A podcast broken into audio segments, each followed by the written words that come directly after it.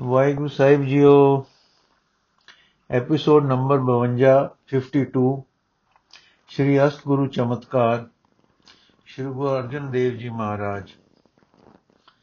ਸਾਖੀ ਨੰਬਰ 14 ਗੰਗਾ ਰਾਮ ਬ੍ਰਾਹਮਣ।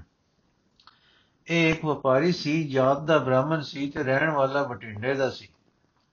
ਪਰ ਫਿਰ ਟੁਰ ਕੇ ਮਾਲ ਵੇਚਿਆ ਕਰਦਾ ਸੀ।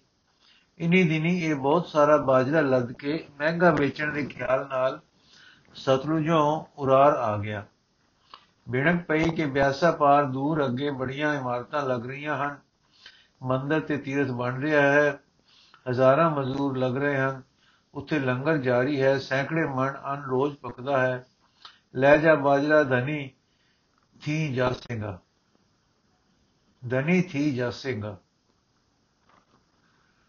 ਗੰਗਾ ਰਾਮ ਸਨੇ ਸਨੇ ਗੁਰੂ ਚੱਕ ਪਹੁੰਚ ਗਿਆ ਥਾਂ ਲੱਭ ਟਿਕਾਣਾ ਕੀਤਾ, ਮਾਲ ਉਤਾਰਿਆ, ਫਿਰ ਟੁਰ ਕੇ ਹੋ ਰਹੀ ਸੇਵਾ, ਨਾਮ ਬਾਣੀ ਦੇ ਉਚਾਰ, ਸੰਗਤਾਂ ਦੇ ਪ੍ਰੇਮ ਦੇਖੇ, ਗੁਰੂ ਕੇ ਦਰਸ਼ਨ ਕੀਤੇ, ਹਿਰਦੇ ਵਿੱਚ ਸ਼ਰਧਾ ਭਰ ਆਈ।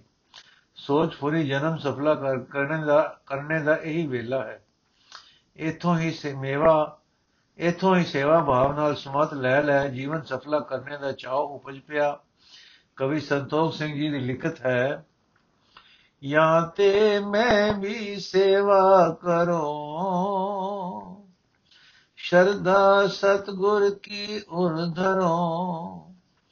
ਹੋਏ ਸਫਲ, ਕਛ ਸੁਖ ਮੈਂ, ਕੁਛ ਸੁਖ ਮੈਂ ਪਾਉ।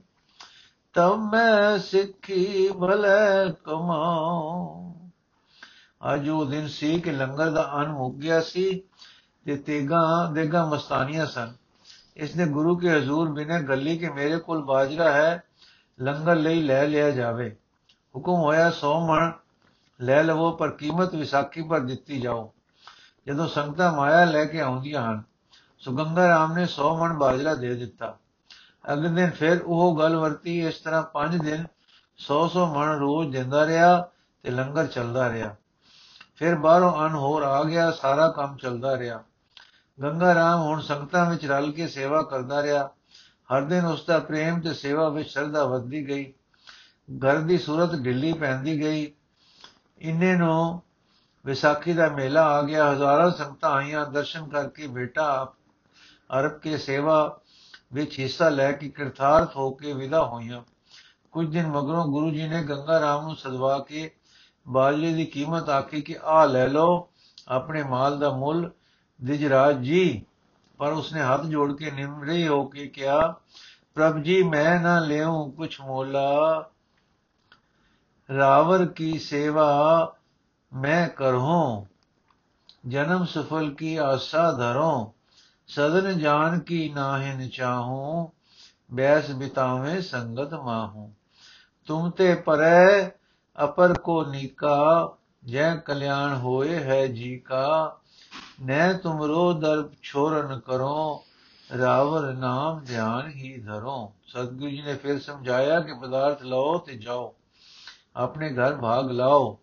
ਪਰ ਬ੍ਰਾਹਮਣ ਨੇ ਹੱਥ ਜੋੜ ਕੇ ਉਹ ਬੇਨਤੀ ਕੀਤੀ ਕਿ ਮੇਰੀ ਬੇਟਾ ਕਬੂਲ ਕਰੋ, ਮੈਨੂੰ ਆਪਣੇ ਦਰ ਤੋਂ ਪਰੇ ਹੋਣ ਦੀ ਆਗਿਆ ਸੁਖ ਕਰੋ, ਆਪਣੀ ਸਿੱਖੀ ਵਿੱਚ ਮੈਨੂੰ ਕਬੂਲ ਲਓ। ਮੇਰਾ ਮੋਹ ਘਰ-ਬਾਰ ਕੁਟੰਬ ਨਾਲ ਟੁੱਟ ਚੁੱਕਾ ਹੈ। ਦਰੋਂ ਜੋ ਧੱਕ ਦਿਓਗੇ ਤਾਂ ਬੇਟਿਕਾਣਾ ਹੋ ਕੇ ਰੁੱਲ ਜਾਵਾਂਗਾ। ਉਸ ਦਾ ਨਿਸ਼ਚਾ ਦ੍ਰਿੜ ਤੇ ਪ੍ਰੀਤ ਦੀ ਪ੍ਰਬਲਤਾ ਵੇਖ ਕੇ ਸਤਿਗੁਰੂ ਜੀ ਨੇ ਉਸ ਨੂੰ ਨਾਮਦਾਨ ਦੇ ਕੇ ਉਸ ਦੀ ਕਲਿਆਣ ਲਈ ਸਿੱਖ ਬਣਾਇਆ। ਨਾਮਦਾਨ ਕੀਤਾ ਤੇ ਆਗਿਆ ਕੀਤੀ ਕਿ ਤੇਰੀ ਮੁਕਤੀ ਹੋਵੇਗੀ। ਇਹ ਪੁਰਖ ਵੀ ਸੇਵਾ ਵਿੱਚ ਲੱਗ ਗਿਆ। ਇੱਕ ਤਾਂ ਦਿਨ ਭਰ ਘਰ ਵਿੱਚ ਲੱਗਾ ਰਹੇ। ਦੂਜਾ, ਦੂਜੇ ਰਸਨਾ ਨਾਮ ਬਣਦੀ ਰਹੇ। ਰਾਤ ਸਮੇਂ ਪਰ ਪਿਛਲੀ ਰਾਤ ਉੱਠ ਕੇ ਕੀਰਤਨ ਵਿੱਚ ਲਿਵ ਜੋੜ ਬੈਠੇ। ਇਸ ਤਰ੍ਹਾਂ ਸੱਚੀ ਪ੍ਰੀਤ ਤੇ ਧੁਰ ਅੰਦਰਲੀ ਲਗਨ ਕਰਕੇ ਪਾਰਗ੍ਰਾਮੀ ਹੋ ਗਿਆ। ਲਿਖਿਆ ਹੈ ਕਿ ਸਿੱਧੀਆਂ ਫੁਰ ਪਈਆਂ। ਅਜੇ ਸੇਵਾ ਹੋ ਰਹੀ ਸੀ ਕਿ ਇਸ ਨੂੰ ਪੂਰਾ, ਇਸ ਨੂੰ ਪੁੱਗ ਪਿਆ। ਵੇਖ ਕੇ ਸਤਗੁਰੂ ਜੀ ਨੇ ਹੁਕਮ ਦੇ ਕੇ ਬਟਿੰਡੇ ਨੂੰ ਟੋਰਿਆ ਕਿ ਉੱਥੇ ਇਕੰਤ ਹੋ ਕੇ ਬੈਠ ਜਾ ਤੇ ਸਾਈਂ ਵਿੱਚ ਲਿਵ ਲਗਾ, ਜੁੜਿਆ ਜੀਵਨ ਬਸਰ ਕਰ। ਉਸਨੇ ਐਸਾ ਹੀ ਕੀਤਾ ਬਟਿੰਡੇ ਜਾ ਕੇ ਪਰਿਵਾਰ ਵਿੱਚ ਨਹੀਂ ਬੈਠਾ, ਨਗਰੋਂ ਬਾਹਰ ਇਕਾਂਤ ਥਾਵੇਂ ਬੈਠ ਗਿਆ ਇਸ ਦੀ ਪ੍ਰਸਿੱਧੀ ਸਿੱਧ ਕਰਕੇ ਹੋ ਗਈ। ਦੋ ਖਤਰ ਫਿਰਾਓ ਵਿਧੀ ਚੰਦ ਤੇ ਸਿੱਧੀ ਚੰਦ, ਬੜੇ ਪੈਸੇ ਵਾਲੇ ਸਨ। ਸਿੱਧੀ ਚੰਦ ਨੇ ਗੰਗਾ ਰਾਮ ਦੀ ਸੇਵਾ ਚਾਲ। ਲਈ ਅਗਲੀ ਸਾਖੀ ਹੈ ਜੀ, ਸਾਖੀ ਨੰਬਰ 15 ਭਾਈ ਅਜਬ, ਅਜਾਇਬ ਤੇ ਹੋਰ ਸਿੱਖ।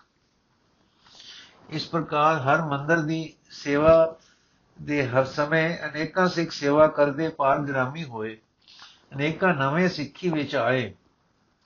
ਡਰੋਲੀ ਵਾਲੇ ਅਜਬ, ਅਜਾਇਬ ਕਾਰ ਸੇਵਾ ਵਿੱਚ ਸੱਚੇ ਦਿਲੋਂ ਸੇਵਾ ਕਰਦੇ, ਮਾਇਆ ਇਕੱਠੀ ਕਰਕੇ ਲਿਆਉਂਦੇ ਸਨ। ਇਹਨਾਂ ਦੇ ਹੀ ਸੰਗ ਨਾਲ ਭਾਈ ਲਾਲਾ ਲੰਗਾਹਾ, ਢਿੱਲੋਂ ਜੱਟ ਅਤੇ ਪੱਟੀ ਦੇ ਚੌਧਰੀ ਭਾਈ ਪੈੜਾ, ਛੱਜਲ ਖਤਰੀ ਕੰਦੂ ਸੰਗੜ ਆਦ ਅਨੇਕਾਂ ਸੇਵਾ ਕਰ ਸਫਲੇ। ਇਹ ਸੁਲਤਾਨੀਏ ਪੰਨਾ ਛੱਡ ਕੇ ਸਿੱਖ ਸੱਜੀ ਸਨ। ਹੋਰ ਜੋ ਚੰਗੇ ਚੰਗੇ ਸੇਵਕ ਲੱਗੇ ਹੋਏ ਸਨ, ਉਹਨਾਂ ਵਿੱਚੋਂ ਭਾਈ ਸਾਲੋ, ਗੁਰੀਆ, ਪ੍ਰੇਮਾ, ਜੇਠਾ, ਭੱਲਣ, ਬੂਲਾ, ਬੁੰਦੜ, ਧਾਰੀ ਆਦ ਨਾਮ ਲਿਖੇ ਹਨ। ਭਾਈ ਬੁੱਢਾ, ਭਾਈ ਗੁਰਦਾਸ ਇਸ ਪ੍ਰਕਾਰ ਦੇ ਘਰ ਦੇ ਸਾਰੇ ਨਿਜ ਸੇਵਕ ਤਾਂ ਸਾਰੀ ਕਾਰ ਦੇ ਸਿਰ ਤੇ ਸਨ ਸਨ ਹੀ। ਅਗਲੀ ਸਾਖੀ ਹੈ ਜੀ ਸਾਖੀ ਨੰਬਰ 16 ਹਰ ਮੰਦਰ ਤੇ ਸਰ ਸੇਵਾ। ਇਸ ਪ੍ਰਕਾਰ ਸਾਰੇ ਪ੍ਰਬੰਧ ਲਿਖਿਆ ਹੈ ਕਿ ਸੋਹਣੇ ਹੋ ਕੇ ਸੇਵਾ ਪ੍ਰੇਮ ਨਾਲ, ਸ਼ੀਘਰਤਾ ਨਾਲ ਹੋ ਰਹੀ ਸੀ।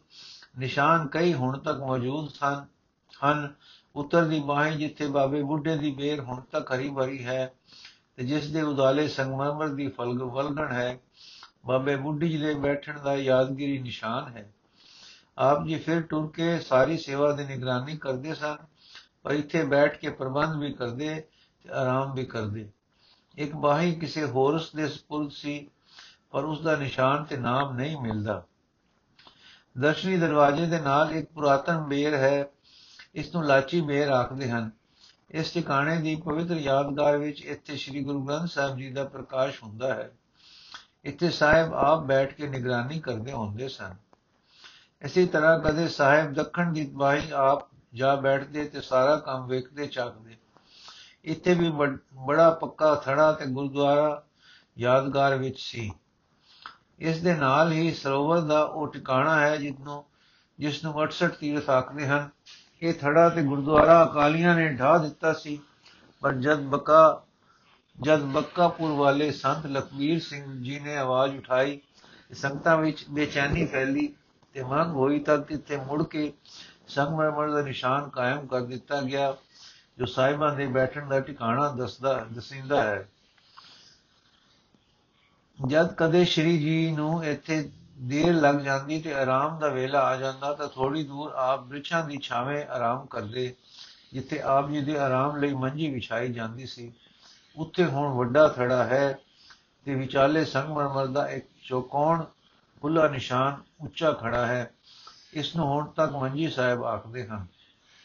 ਸਨ 1872-73 ਵਿੱਚ ਜਦੋਂ ਸਿੰਘ ਸਭਾ ਦੀ ਸਾਜਨਾ ਹੋਈ ਤਾਂ ਉਸ ਦੇ ਸਪਤਾਹਕ ਦੀਵਾਨ ਇਸ ਮੰਜੀ ਸਾਹਿਬ ਦੇ ਉਦਾਲੇ ਥੜੇ ਸਾਹਿਬ ਤੇ ਲੱਗਿਆ ਕਰਦੇ ਸਨ ਅਤੇ ਪਾਸ ਖੜੀ ਇਮਾਰਤ ਵਿੱਚ ਸਿੰਘ ਸਭਾ ਦਾ ਦਫ਼ਤਰ ਤੇ ਸਮਾਨ ਰੱਖਣੇ ਦਾ ਪ੍ਰਬੰਧ ਸੀ।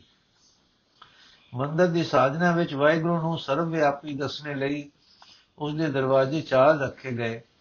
ਜੋ ਉਸ ਦਾ ਵਾਸਾ ਚਾਰ ਜੁਫੇਰੇ ਵਿਆਪਕ ਹੈ। ਇਹ ਫੇਰ ਇਸ ਲਈ ਕਿ ਕਿਸੇ ਕੁੰਟ ਵਿੱਚ ਵੀ ਹੀ ਖਿਆਲ ਨਾ ਬਚ ਜਾਵੇ। ਕੋਈ ਦਰਵਾਜ਼ਾ ਕਿਸੇ ਖਾਸ ਕੁੰਟ ਵਿੱਚ ਨਾ ਰੱਖਿਆ ਗਿਆ। ਸਗੋਂ ਦੋ ਦੋ ਕੁੰਟਾਂ ਦੇ ਵਿਚਾਲੇ ਇੱਕ ਇੱਕ ਦਰਵਾਜ਼ਾ ਸਾਜਿਆ ਗਿਆ। ਜਿਵੇਂ ਹਰ ਕੀ ਪੌੜੀ ਵਾਲਾ ਦਰਵਾਜ਼ਾ ਪੂਰਬ ਦੱਖਣ ਦੇ ਵਿਚਾਲੇ ਵਿੱਚ ਹੈ।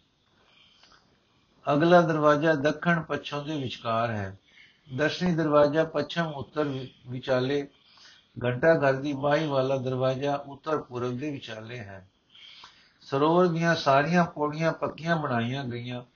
ਸਰੋਵਰ ਦਾ ਵਿਚਕਾਰਲਾ ਵੱਡਾ ਥੜਾ ਜਿੱਥੇ ਗੁਰੂ ਰਾਮਦਾਸ ਜੀ ਰੌਣਕਾਂ ਲਾ ਗਏ ਸਨ ਅਤ ਪੱਕਾ ਕੀਤਾ ਗਿਆ, ਪਰ ਇਹਦੀ ਨੀਂਹ ਉੱਚੀ ਨਹੀਂ ਰੱਖੀ ਗਈ। ਜਿੰਨੀ ਨੀਵੀਂ ਹੋ ਸਕਦੀ ਸੀ, ਉਤਨੀ ਨਿਵਾਣ ਉੱਤੇ ਬੁਨਿਆਦੀ ਥੜੇ ਦੀ ਸਾਜਨਾ ਕੀਤੀ ਗਈ। ਗੋਇਆ ਕਿ ਪਾਣੀ ਦੀ ਸਤਹ ਉੱਤੋਂ ਹੀ ਇਹ ਉਠਾਈ ਗਈ ਸੀ। ਇਸ ਨੀਵੀਂ, ਇਹ ਨੀਵੀਂ ਨੀ ਕਿਸ ਲਈ ਸੀ? ਸ਼ਾਇਦ ਇਸ ਕਰਕੇ ਕਿ ਉਹਨਾਂ ਦੀ ਆਪਣੀ ਜ਼ਿੰਦਗੀ ਦੀ ਹਲੀਮੀ ਦੇ ਆਸ਼ੇ ਅਨੁਕੂਲ ਸੀ ਤੇ ਸ਼ਾਇਦ ਇਹ ਗੱਲ ਸੀ ਕਿ ਇਹ ਸਰੋਵਰ ਵਿੱਚੋਂ ਉਗਮ ਰਿਹਾ ਕਮਲ ਫੁੱਲ ਦੇ ਸਦ੍ਰਿਸ਼ ਨਿਰਲੇਪ ਅਵਸਥਾ ਦਾ ਸੂਚਕ ਹੋਵੇ। ਦੁਆਲੇ ਪੱਕੀਆਂ ਸੁਰਗ ਦੁਆਰੀਆਂ ਬਣੀਆਂ ਜਿਨ੍ਹਾਂ ਪਰ ਛੋਟੀ ਪ੍ਰਕਰਮਾ ਹੈ। ਮੰਦਰ ਤੋਂ ਦਰਸ਼ਨੀ ਦਰਵਾਜ਼ੇ ਤੱਕ ਜੋ ਪੁਲ ਬਣਾਇਆ ਗਿਆ, ਉਹ ਵੀ ਸੁਰਗ ਦੁਆਰੀਆਂ ਪਰ ਸਾਜਿਆ ਗਿਆ। ਵਿਚਕਾਰਲੇ ਥੜੇ ਤੇ ਹਰਮੰਦਰ ਸਾਜਿਆ ਗਿਆ, ਜਿਸ ਦੇ ਵਿਚਕਾਰੋਂ ਮੰਦਰ ਦੀ ਛੱਤ ਇੱਕੋ ਪਾਈ ਗਈ, ਪਰ ਦੁਆਲੇ ਦੇ ਹਰ ਦੀ ਹਰ ਕੀ ਪੌੜੀ ਵਾਲੇ ਪਾਸੇ ਉੱਪਰ ਤੱਕ ਉੱਪਰਲੀ ਇੱਕ ਛੱਤ ਦੇ ਵਿਚਾਲੇ ਹੋਰ ਛੱਤ ਪਾ ਕੇ ਦੁਛੱਤਾ ਕੀਤਾ ਗਿਆ। ਇਸ ਪ੍ਰਕਾਰ ਮੰਦਰ ਵੀ ਤਿਆਰ ਹੋ ਗਿਆ। ਨਾਲ ਨਾਲ ਗੁਰੂ ਨਗਰੀ ਵੀ ਵਡੇਰੀ ਤੇ ਪੱਕੀ ਬਣਦੀ ਗਈ। ਜਦੋਂ ਸਾਰਾ ਕਾਰਜ ਸਿਰੇ ਚੜਨ ਦੇ ਲਗਭਗ ਸੀ ਤਦ ਅਚਰਜ ਹੁੰਦਾ ਸੀ ਕਿ ਕਿੰਜ ਇਸ ਗੁਰੂ ਵਿਅਕਤੀ ਨੇ ਐਸੀ ਪ੍ਰਭਾਵਸ਼ਾਲੀ ਤੇ ਵਿਸਮਾਦੀ ਰਚਨਾ ਰਚ ਲਈ ਹੈ। ਸੇਵਾ ਕਰਨ ਵਾਲੇ, ਸ਼ਰਧਾ ਵਾਲੇ ਆਏ ਗਏ ਯਾਤਰੂ, ਆਮ ਲੋਕ ਮਤਾਂ ਮਤਾਂਤਰਾਂ ਦੇ ਦੇਖ ਤੇ ਧੰਨ ਗੁਰੂ ਅਰਜਨ, ਧੰਨ ਗੁਰੂ ਅਰਜਨ ਉਚਾਰਦੇ ਸਨ।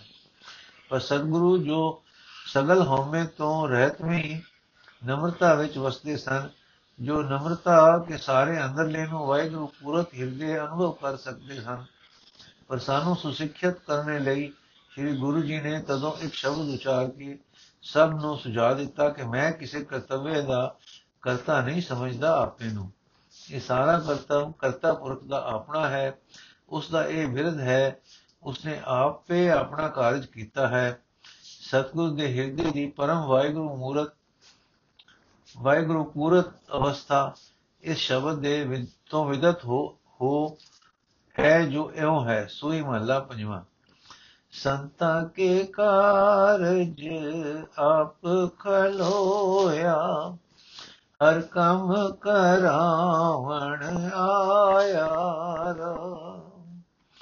ਦਰਤ ਸੁਹਾਵੀ, ਤਾਲ ਸੁਹਾਵਾ ਵਿੱਚ ਅੰਮ੍ਰਿਤ ਜਲ ਛਾਇਆ ਰਾਮ।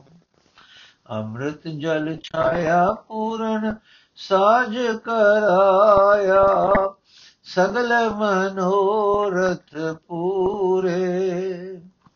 ਜੈ ਜੈਕਾਰ ਬਿਆ ਜਗ ਅੰਤਰ, ਲਾਥੇ ਸਗਲ ਵਿਸੂਰੇ।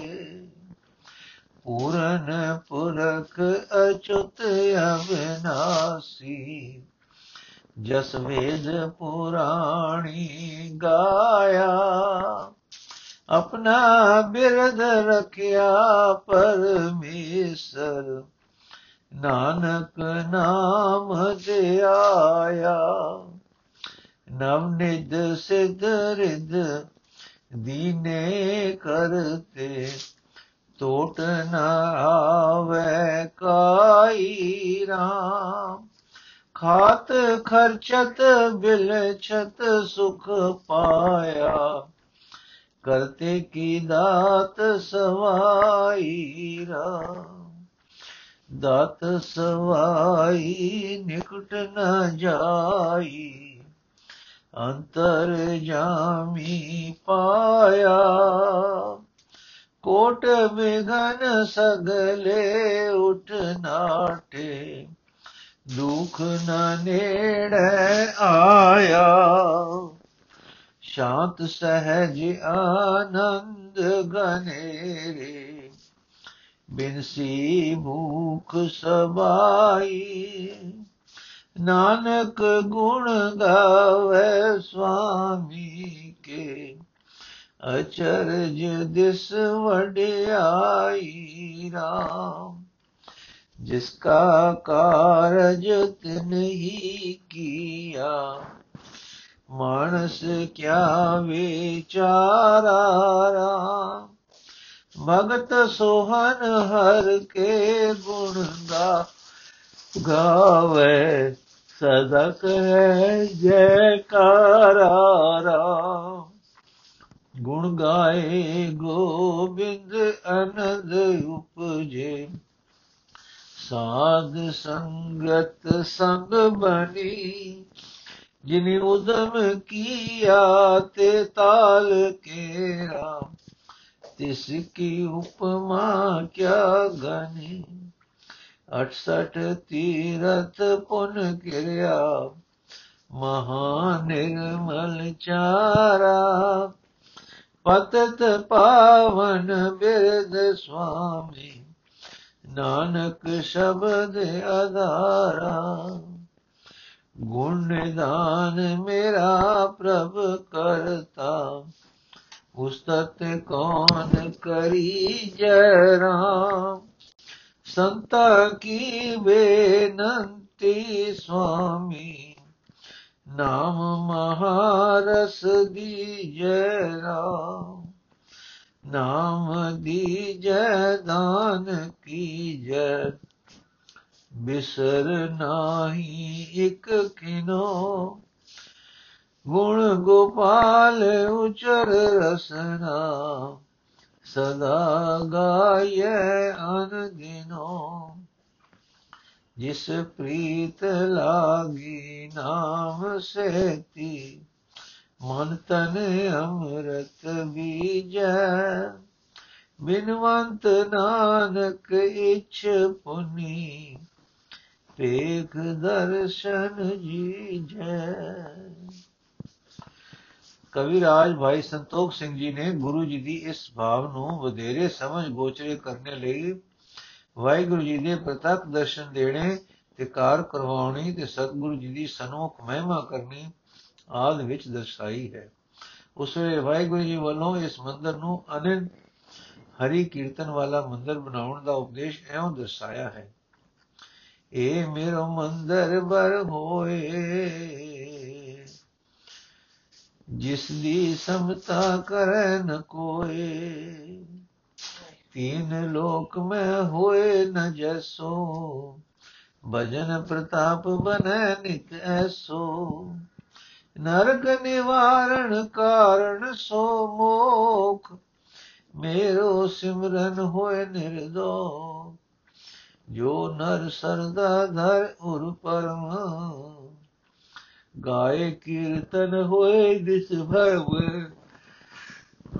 ਭਵ ਮੋਇ ਕੋ ਮਿਲੇ ਆਏ ਨਿਸਨੇ ਸੰਸੇ ਜਨਮ ਮਰਨ ਕੋ ਬੰਦ ਵਿਦਵੰਸੇ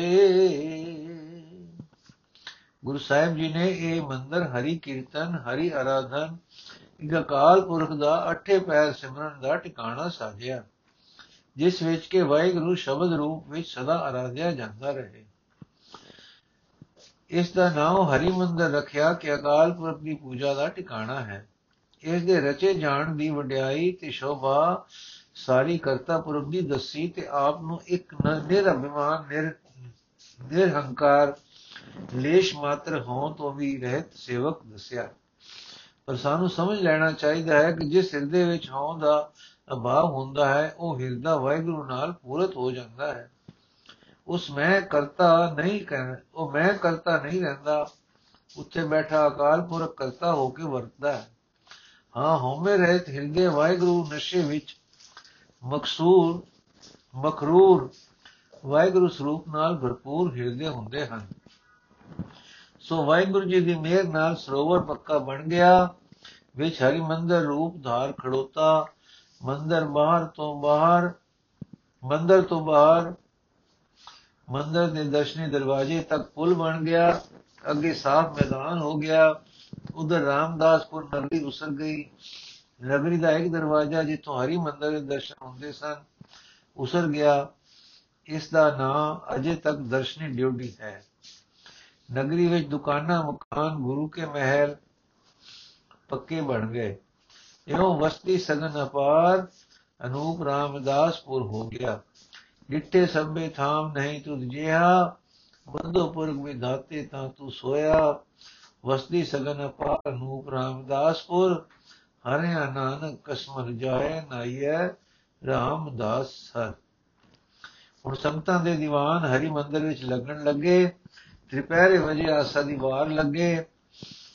ਘੜਿਆਲ ਵਜਣ ਦਾ ਟਿਕਾਣਾ ਦਰਸ਼ਨ ਦਰਵਾਜ਼ੇ ਦੇ ਬਾਹਰ ਸਾਜਿਆ ਗਿਆ ਸੀ। ਇਸ ਦੀਆਂ ਟੁਕਾਰਾਂ ਹਰੀ ਮੰਦਰ ਤੇ ਨਗਰੀ ਵਾਲਿਆਂ ਨੂੰ ਵਕਤ ਦੀ ਸੋਝੀ ਦਿੰਦੀਆਂ ਰਹਿੰਦੀਆਂ ਸਨ। ਆਸਾ ਦੀ ਵਾਰ ਕੁਝ ਬਾਕੀ ਹੁੰਦੀ ਸੀ ਤਾਂ ਸਤਗੁਰੂ ਦੀ ਸਵਾਰੀ ਆਉਂਦੀ ਸੀ ਤੇ ਆਪ ਹਰੀ ਮੰਦਰ ਵਿੱਚ ਆ ਬਿਰਾਜਦੇ ਸਨ। ਜਿਸ ਵੇਲੇ ਕਿ ਹੁਣ ਸ੍ਰੀ ਗੁਰੂ ਗ੍ਰੰਥ ਸਾਹਿਬ ਜੀ ਦੀ ਅਸਵਾਰੀ ਆਉਂਦੀ ਹੈ।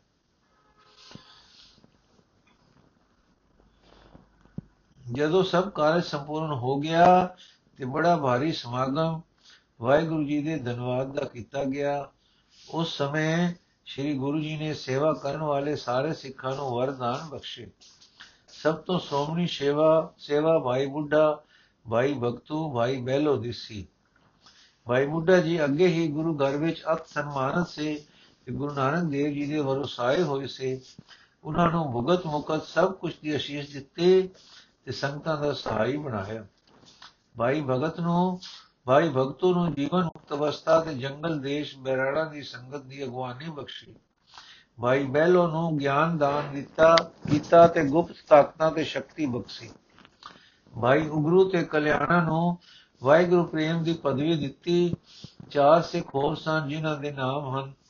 ਭਾਈ ਅਜਬ, ਭਾਈ ਅਜਾਇਬ, ਭਾਈ ਉਮਰਾ ਸ਼ਾ ਤੇ ਭਾਈ ਸੰਘਾ ਇਹ ਸਰੋਵਰ ਦੀ ਸੇਵਾ ਵੀ ਕਰਦੇ ਸਨ ਤੇ ਮਾਇਆ ਵੀ ਸੰਗਤਾਂ ਤੋਂ ਲਿਆ ਕੇ ਖਰਚ ਵੀ ਸਫਲ ਕਰਦੇ ਸੀ।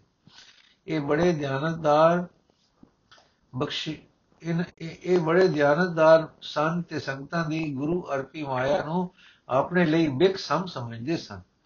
ਇਹਨਾਂ ਤੋਂ ਪ੍ਰਸੰਨ ਹੋ ਕੇ ਬਖਸ਼ਿਸ਼ਾਂ ਬਖਸ਼ਿਸ਼ਾਂ ਕੀਤੀਆਂ, ਨਾਮ ਪ੍ਰੇਮ ਤੇ ਮੁਕਤਾਨ ਬਖਸ਼ਿਆ। ਜੇਠਾ, ਪਿਰਾਣਾ, ਪੈੜਾ, ਛੱਜਲ ਜਾਤ ਦਾ ਲੰਗਾਹਾ, ਇਹਨਾਂ ਨੂੰ ਗਿਆਨ ਤੇ ਸਿੱਧੀਆਂ ਬਖਸ਼ੀਆਂ ਔਰ ਅਜਰ ਜਰਨ ਦੀ ਜਾਂਚ ਵੀ ਨਾਲ ਸਿਖਾਈ।